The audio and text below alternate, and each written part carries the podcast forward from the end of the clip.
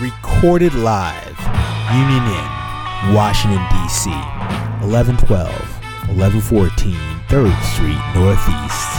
We are steps to NoMa Gallaudet Metro. Nice, brisk walk to Union Station, and a leisurely jog to the Capitol, Capitol Hill. I am the illustrious Innkeeper Freddy, host extraordinaire. Ladies and gentlemen, welcome to Guestbook Podcast.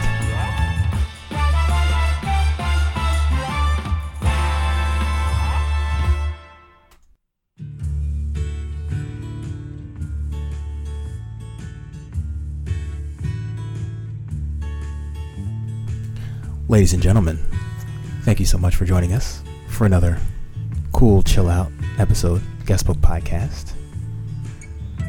We have with us a nice, beautiful couple from Central Missouri, correct? That's right. All right. And we are listening to what right now? Harvest Moon, Neil Young. Okay. What made you choose this song as your intro music? Had my husband choose it. Um, it's something we listen to in our home and in the evenings when we're just preparing a meal. Grew up with Neil Young. Uh, not with him, but with his music. And so, is this typical of, of the music that? Because we're gonna get to it. You all are originally from um, Iowa, originally. yes. And would you say that music, like I, I don't know what, what category this would fall into? Folk music? Is this? Huh, that's a good question. Um, when we were in high school in the 70s, he was very popular. And it was just kind of, you know, some, some of our record album collection. That dates us. Okay. you say you cook a lot of meals to this? We do. We cook a lot of meals, period. We like to cook at home. Yes. It's not like we can go down the street where we live and pick up a pizza. We are very rural where we live now. Very good segue. So, uh, you said in central Missouri. What city in particular? Hartsburg. Okay. Little town of 30 people, but we don't live in Hartsburg. We live out in the rural area. Never actually go into the city. Right. And you all have been.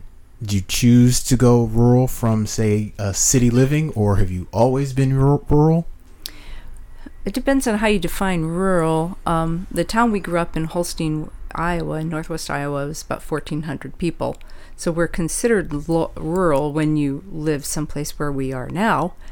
But um, we lived in town. We lived in towns, you know, with, with small lots and large houses. And um, when we got married, we moved to Hayward in Iowa, similar to Holstein, little house or little pieces of land and neighborhoods, kind of like what you have, but lots more grass.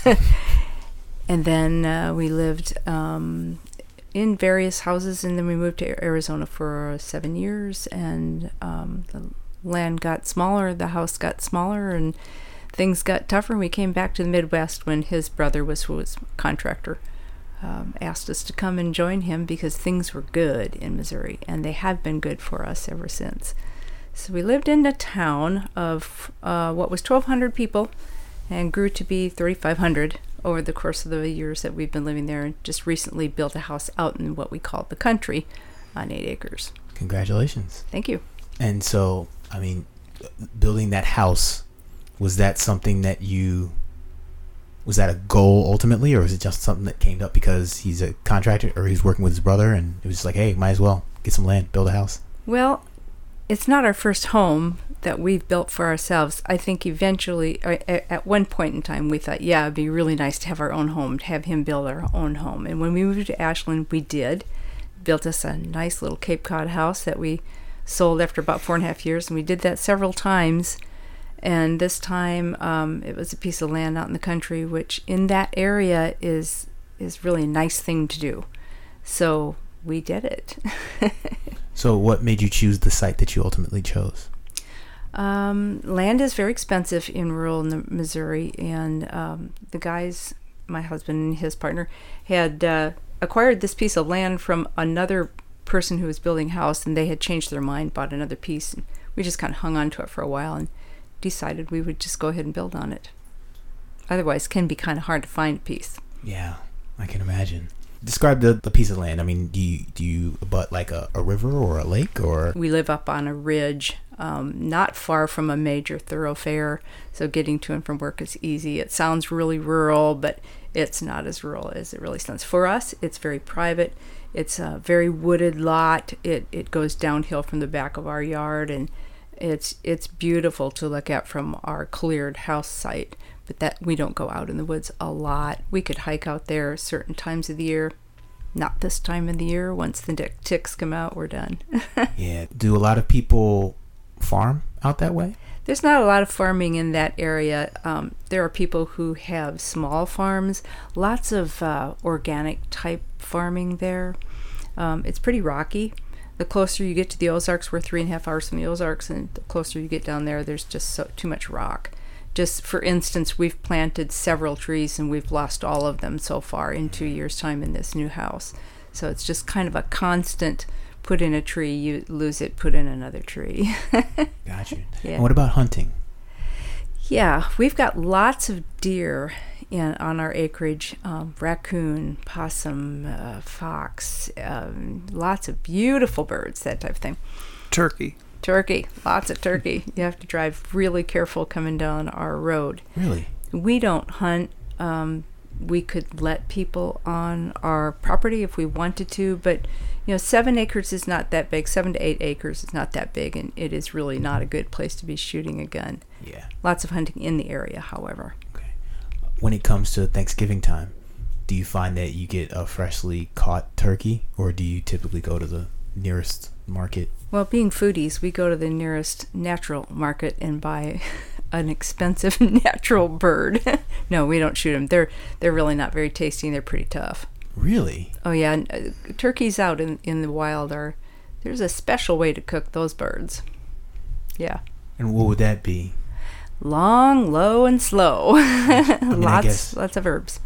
Because they're fending for themselves, I guess. Yeah. Yeah. It, it, it, it makes for a tougher bird. Yeah. Intended they're much more exercised. Yeah. And and they're eating a much different diet than what we would have from a bird that we buy in the grocery store for Thanksgiving. Okay. So Alan, I think before we got on the podcast, you said that you've pretty much been a contractor for number of years, even before you moved back from uh, Phoenix. That's correct. Yeah, uh, not necessarily for myself, but working in uh, for builders who built custom homes. We built for a, a major building contractor up in Iowa, and he built churches and, and banks and uh, custom homes and things. So I've been in that field ever since high school.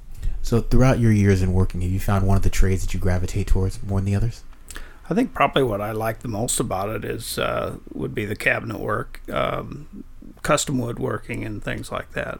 And w- uh, what about that? Is it is it the maybe the design side of it? Yeah, some of it's the design side. Some of it is just trying to figure out. Uh, when I was in Arizona, I, I was asked to do a lot of radius work and with wood, and just learning and teaching myself how to do some of that was it, it was a challenge. When you say radius work, uh, like rounded windows and and uh, uh, doors and things like that with the oval. And uh, Sheila, you had said that um, I believe now that you're an office manager, but before that, you worked uh, for some time at a newspaper. I did. Kind of worked your way up the ranks there. Yeah, being a small town weekly newspaper, it was again I hate to use the word again, very very rural, and big news came from the school, and big news came from city council, that type of thing. So I started as copy editor, did not know how to turn on a computer, learned everything I know about a computer, almost everything there from the from a person who was almost 80 years old at the time. Wow. He was very techy. And went from there to doing some of the ads and went to selling ads and went to writing stories on occasion and went to layout work and went to lots of computer work and eventually before we left we were doing everything on the computer and sending it down digitally. So when the editor and her husband who was the manager would leave, I would kind of do whatever was needed to be done. Right. So you pretty much know how a newspaper works from start to finish, pretty much. I do. Yeah, that's right. Have yeah. you ever thought about starting one of your own? I actually thought about buying that newspaper, but they really thought highly of their paper. and I consulted with the University of Missouri, someone who did that kind of thing. And they said, yeah, that's probably not a good idea. Mm-hmm. So I sold real estate for a short time and then I got offered a job in an office up in Columbia and decided to do with do that. So you sold real estate for some time. Yeah. And you're a contractor. You ever thought of doing a husband and wife team where you uh, invest in real estate, maybe flip some properties? Well, we didn't flip properties, but I would sell the properties that they would make. Back then, the, the speculation market was good, and I had a fantastic first year. And then, you know, about four years into it, the economy really fell in the real estate, and it was not a good time for me to be there. Six months without a closing said, yeah, when that job offer came, I was out of there fast. I can imagine. Well, at that time, we kind of transitioned from the uh, the speculation market into a more of a custom type home. So uh, we started building custom homes, and and uh, that area is very uh, economically stable. It's it's got the university and the capital within thirty some miles apart, and uh, so the economy stays fairly stable. So uh, luckily, we had plenty of work at that time, and uh, didn't didn't really see a lot of downtime. With any people that you worked with, did you borrow any ideas for the home that you ultimately built for yourselves? I, I'm going to hand this off to Sheila because she's the one that came up with this design. Because we were in a market that was highly speculative before the the the crash, before re- real estate really got hit, the real estate bubble. Um, all the houses started to look like cookie cutter houses, what we called cookie cutter houses. And I've never been one to go mainstream. So I wanted a different looking house. We'd been in Sedona for a couple weeks um, a couple of years ago, and we were out driving in some residential areas. Saw this really cool, very very modern house, and I've wanted it ever since.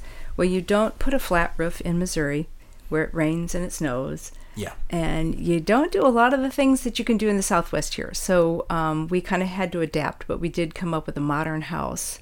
And we kind of butted heads along the way because um, it's really hard to buy those items for that kind of a product in the Midwest. The Midwest is the last to receive the most recent products. So I kind of had to go outside the box to get all the things that are in the house. And we got a very beautiful home that was done very different than everyone else. The broker that I used to work for in real estate said to me, "Yeah, it's got your name all over it." it's it, we're happy there. We like it. That's that's all that matters. Yeah. So, came DC. You've been here for what? Five days now. Tomorrow. Yes, that's right. What'd you do while you were in town? Well, let's see. Uh, I got to think back now because it's exhausting. Yeah, a lot of walking. Yeah, lots of walking. So, um, our first day we went to visit the Capitol. Uh, our state repre- or representative from Missouri had a couple of her people show us around. So it was a personal tour. It's just those two guys and us, and spent oh close to three hours with those guys, and learned that the little walk when this when the president does the State of the Union address, he walks from the back of the room to the front where he's going to speak in his house, and it's a real short walk. And when you're watching it on TV, it's not short. It looks kind of long. Yeah. So we learned that. Went to see the Korean War Memorial because you tell about that. That's your uncle. My dad's brother um, fought in world in uh, the Korean War, and he was one of the first uh, to land at, at Pusan, and and immediately immediately went into combat. He's uh, in his right around 90 years old now, but and doing real well. That's Uh, good. But I wanted to see that because his picture is on the war memorial there. Okay. uh, and uh, that I, I really wanted to pick out that picture and have a and see it firsthand. So That's uh, really that good. was exciting. so, you walked from the Capitol to basically the other end of the mall, pretty much. Yeah, we walked from the the Capitol, and I think we might have stopped at. Oh, I know where we stopped first. Uh, the castle. Oh yeah. We- Smithsonian Castle, right by the Yep. the carousel. Yep, the castle, and we went through there, and we went into another museum there. Oh, the American History Museum. She wanted to see Dorothy Swedish Ruby slippers, so we saw that. We uh, that first day we walked from uh, where we are here over to the Capitol, went around the Capitol, and walked straight down the mall. Saw what we could see. We without going into any buildings, we just walk that whole distance all the way to the Lincoln Memorial. Which, Get a lay of the land. Yeah, wanted to go up in the into the uh, Washington Monument, but of course it's closed right now, so Yeah. we didn't do that. But we did make it all the way to the uh, Lincoln Memorial. I was impressed with the size of that building. It's it's just, I mean, pictures do not do it justice. It's yeah, it's, it's really big. it's massive. So uh, walked all the way back. Um, Sheila cooled her feet in the World War II memorial. Okay. I don't blame you. Uh, so which which probably gave us the uh, uh, ability to make that hike all the way back. So then we Oh, you walked all the way back. yeah, and then Well, we you didn't take the metro that time. Okay. No. We didn't. We were- Okay. just weren't brave enough yet. But in in five days, now you all are expert masters of the whole map. Uh, wouldn't go that far, but we're pretty darn good. Yep. Um, and then I guess day three. We went over to uh, Arlington and Arlington saw- National Cemetery, Yep, and okay. walked around there. Saw the uh, the Kennedy grave sites and uh, the Tomb of the Unknown. We uh, watched the changing of the guard there, and also uh, uh, an added bonus. We they were changing the wreath out at that time too, so we All did see a, a ceremony for that too. Okay. Um, walked back and You know, everything's really old, and we were just doing a ton of walking, so it was kind of deja vu a little bit for us. It felt a, lo- a lot like what we had experienced in southern England. Okay. So, yeah. Well, hopefully it was a good thing. It was a good thing. All yeah, right. we enjoyed every minute of it. And today we saw Mount Vernon and um, loved Mount Vernon, learned a lot about Washington and his whole plantation and everything else going on. We wanted to go to the archives. Our guides, um, when we went through the Capitol, had. I always ask everyone that's been to DC, what was your favorite thing? And I like to follow up and do that. So um, one of them said he wanted to see the Robert E. Lee home, and he thought it was really good, and we wanted to see it, but it was closed. But And the that's other, at the Arlington National Cemetery. right? yes, Yeah. and the other said the archives. the archives. archive yes, to go see the Declaration of Independence and all, all the documents. You can't read them really well; they're really faded. But it was it was an honor to see them. Picked up a replica for our wall at home. Okay, All right. You ready for the seven questions? I guess we are. All right. What's the call, y'all? It's the questions. It's the questions, boy. It's the questions. It's the questions, yeah. Question number one. What is a book that you would add to the library that I have downstairs above the fireplace? Well, okay, so I read that question and I went downstairs and looked at the books on on the mantle. And you're kind of a serious reader, and I am not. so I went over and looked at your cookbooks in the kitchen. Okay. Uh, first All of all, Jamie Oliver. uh, yeah, I noticed. So first of all, on the mantle, I think I would add something lighthearted like Gary Larson Okay. because on vacation, that's what I would do is pick up something that I could just see a few things, put it back, and move on. Maybe come back later. Okay. So Gary Larson is the art author, correct? That is a cartoonist. Oh, okay. My apologies. Is there a book in particular from Gary Larson? No, he was only a cartoonist for a few years, and he was on a lot of calendars for a long time. You'd recognize him if you saw one of his cartoons. Hilarious. And then moving into the kitchen, I would like to see the joy of cooking there because all of the great chefs and their books that I too have, I find that I can still fail at, and I can go to the joy of cooking and figure out why because it's the science behind all of it kind of the alton brown approach you know he always goes behind and tells you why the food does that so joy of cooking you can learn anything you can cook anything you can cook a wild turkey out of that book yes, yes, you can. I'm glad you brought up Alton Brown because I, lo- I love him. I do I'm, I'm a bit of a nerd, so I like uh, I like the fact that he gets into the, the chemistry of Yeah. why food is, is good. yes All right. Uh, number two, podcast subscribe. It's a podcast that you would recommend to listeners. right to. um, i'm new to podcasts um, but now that i'm in the car every morning and every afternoon for a little longer i've sort of started to explore and so far my favorite has been this american life Yeah, I love that one. Hourglass. Number three, something that you didn't know that you needed until you got it. an immersion blender. it's my right hand in the kitchen. So, I think this is the first time that we have had a two-time answer on the podcast. Uh, Adriana Domenico, episode number forty-one. Okay. That's her answer as well. Oh, they're the best. explain to listeners at home what an immersion blender is. Okay, so for years and years, we'd make our margaritas in and whatever type substance like that in a blender. And you know, the blender is a very, very tall cup and has a blade down at the bottom. And you know, constantly have to take the lid off, stop the machine, restart it, and push it around and make the food go down there. And um, with immersion blender, you can just take that blender. It's a stick blender. It's another name for it, and it's got the blade at the bottom of a stick and you're operating it at the very top of the button and you just stick it in whatever you want to pulverize. So when we would make um, pureed soups, we'd have to put that hot stuff in that old blender. You don't do that anymore. You just leave it in the pot and put your immersion stick blender right down in there and whirl it around. All right. Number four, bucket list place to travel.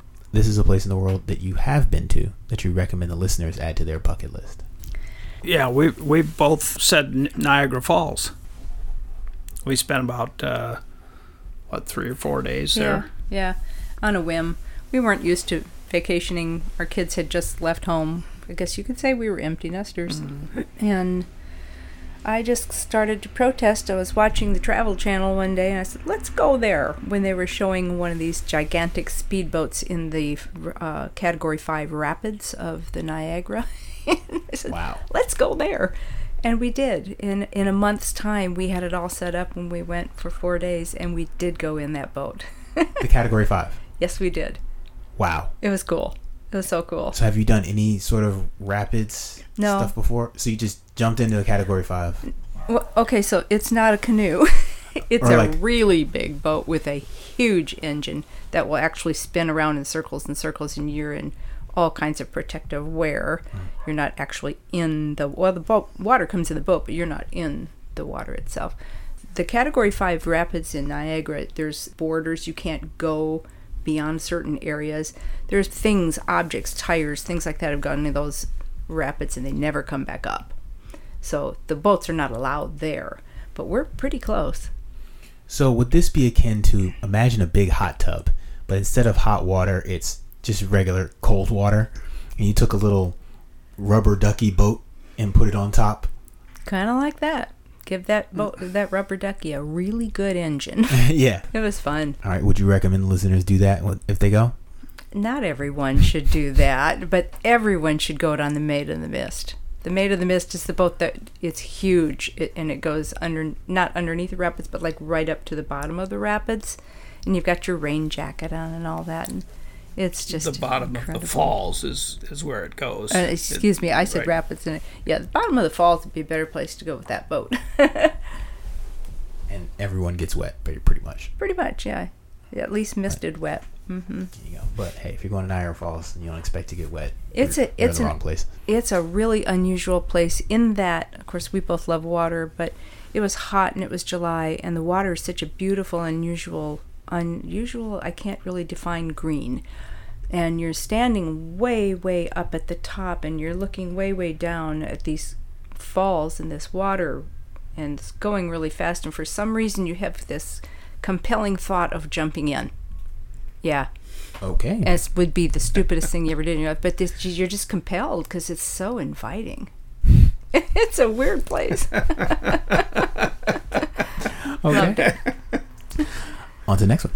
Uh, number five, uh, 50 Mile Detour Restaurant. Really, favorite restaurants that what might go a bit out of the way for in Columbia for us in Columbia, Missouri, we would go to the Cherry Street Wine Cellar, and that's a fantastic um, sort of French country.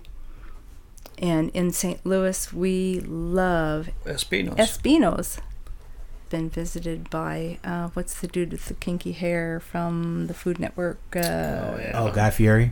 yeah, Guy Yeah, Fieri, yep. What type of cuisine is Espino's? Mexican. All right. Kind of a side story now. Okay. Okay, there's a there's a castle in um, it's a little tiny town in southern France. What was I doing there? Um, my daughter and I took her two little girls, ages four and eleven months, to Avène, France, for her to have a 21 day treatment at a water spa um, for extreme eczema. Little girl was really really sick, so we took this child all the way over to Avène, France. 30 miles away, there was a little tiny town that had a castle, and a man from um, Holland, and his wife owned it. He managed it, and she was the chef. And we had a, a meal there. Chateau de Lunas um, was the best meal I've ever had in my whole life. A little more than 50 miles out of the way. But if I was in, in Belgium, I or, or France, even Belgium, I would go there just for that. and it's a restaurant. It's a restaurant castle, yeah. He's he's they live in the castle upstairs mm-hmm. and they serve pizza out of the back and they serve these fantastic seven course French meals out of the front. And, and it's called Chateau de Luna. Chateau de Lunas. Lunas. Okay. Yeah. All right. And that's in Avène, France? That was in Lunas. Lunas. Uh, it was uh, 30 miles out of Avène. There's not much in Avène. It's a little tiny village. Okay. And you said this is a water spot for people who have eczema. Not just eczema, but sp- skin issues. Um, after the Chicago fire, um, they sent water from Avène for people to heal their skin here in the United States. And I learned about it when I was watching. I was on Facebook one Saturday morning, and we had the kids had really been through the trials with this little girl, and have been through all the doctors. They're not helping her. So I'm re- watching this video of a child from Australia. Australia, um, the incidence of eczema in children is about 25% of the kids. And it's, it's extreme. These kids have open sores all the time and they get terrible infections, MRSA, that type of thing. And it's almost life threatening. So um, this little girl of ours, our grandchild, needed help, and we had been down all the roads. So we, I decided we're going, and so we did. And uh, us two brave girls took those two little tiny girls across the world and spent a month in France. Wow. Yeah, And there's something about the water there that's And really something good. about the water is exactly what they say on that video. If you have a chance, look up um, the uh, hydrotherapy center. Let's see, uh, let's see. Av- just look up Avène France hydrotherapy or thermal. They call it terminal. thermal. Thermal. Ter- terminal. Yeah. And I met people from all over the world with children that have eczema. I met adults with uh, plaque psoriasis. I met people with burn scars, and it's it's a it's a miracle place. It really is. It's about seven hours from Lourdes, which is a holy place where they have healing going on in the waters there. This is different. This is more of a clinical situation in Avène, and lots of healing going on there. And so is the water like a spring type water? Or You know, it's just it's just water, but it takes 50 years for it to come to the surface through all of this dolomite and different rocks, and it's collecting different chemicals or different um, minerals in that 50 year process. And once it gets up to where it's available to the spas and Avène, it's got everything it needs. And it did take the full 21 days. She improved over the three weeks that we were there. That we were there, she improved more over the course of six months after we got back. And then um, she didn't completely heal, so they went back another time. She and her dad, and she has done remarkably well. That child is all but, I mean, she almost completely healed. So this is extremely interesting. You're saying that they can cure eczema? No, they will never say they can cure eczema, but they can they can make it so much more livable that I mean, this child, our grandchild couldn't go outside. She couldn't go to school. She she just couldn't leave the house. She was bandaged like a mummy. But her skin is almost almost completely clear. They were up all night with this child. They were applying every lotion known to man and they were binding her in all kinds of wraps and she would sleep to about one o'clock and her dad would take care of her the rest of the night and then he'd get up and go to work all day and then my daughter would take care of her all day and there was still another child in the house and then a baby on the way and now the baby is four years old so the other two do not have eczema but that little girl really got hit hard with it. So it was it's a fantastic story. It's and all the stories of the children who were there it's just like i don't know why we don't send more children over there. Yeah. So when they get back, is there a treatment that they are given from the spa to continue using, or is it like you do this this treatment with them for one month, and you don't have to do anything more, and you're better? um, it varies from person to person, patient to patient.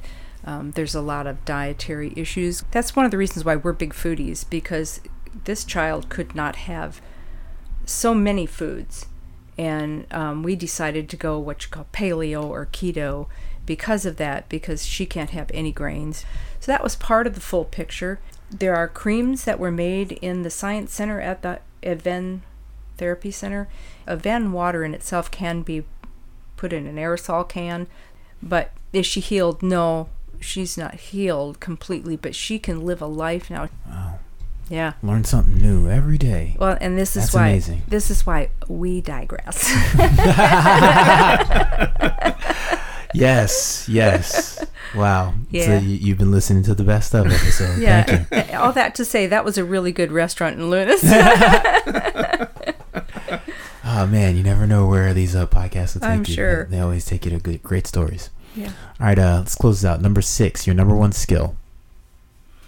I'm a really good seamstress. I can take anything apart and remake it a better way. Um, yeah, that's that's what I do.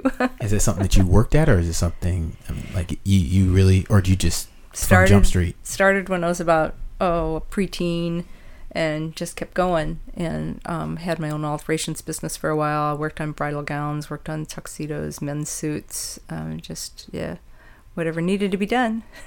Right. How about you, Alan? I guess I would say uh, woodworking is my kind of my passion. Okay. All right. Uh, and number seven, your number one talent. This Um, is what you didn't have to work at. You kind of came Heredity. out the one with it. Yeah. Yeah, I'm an organizer. I can organize any party. I could organize a party for the president.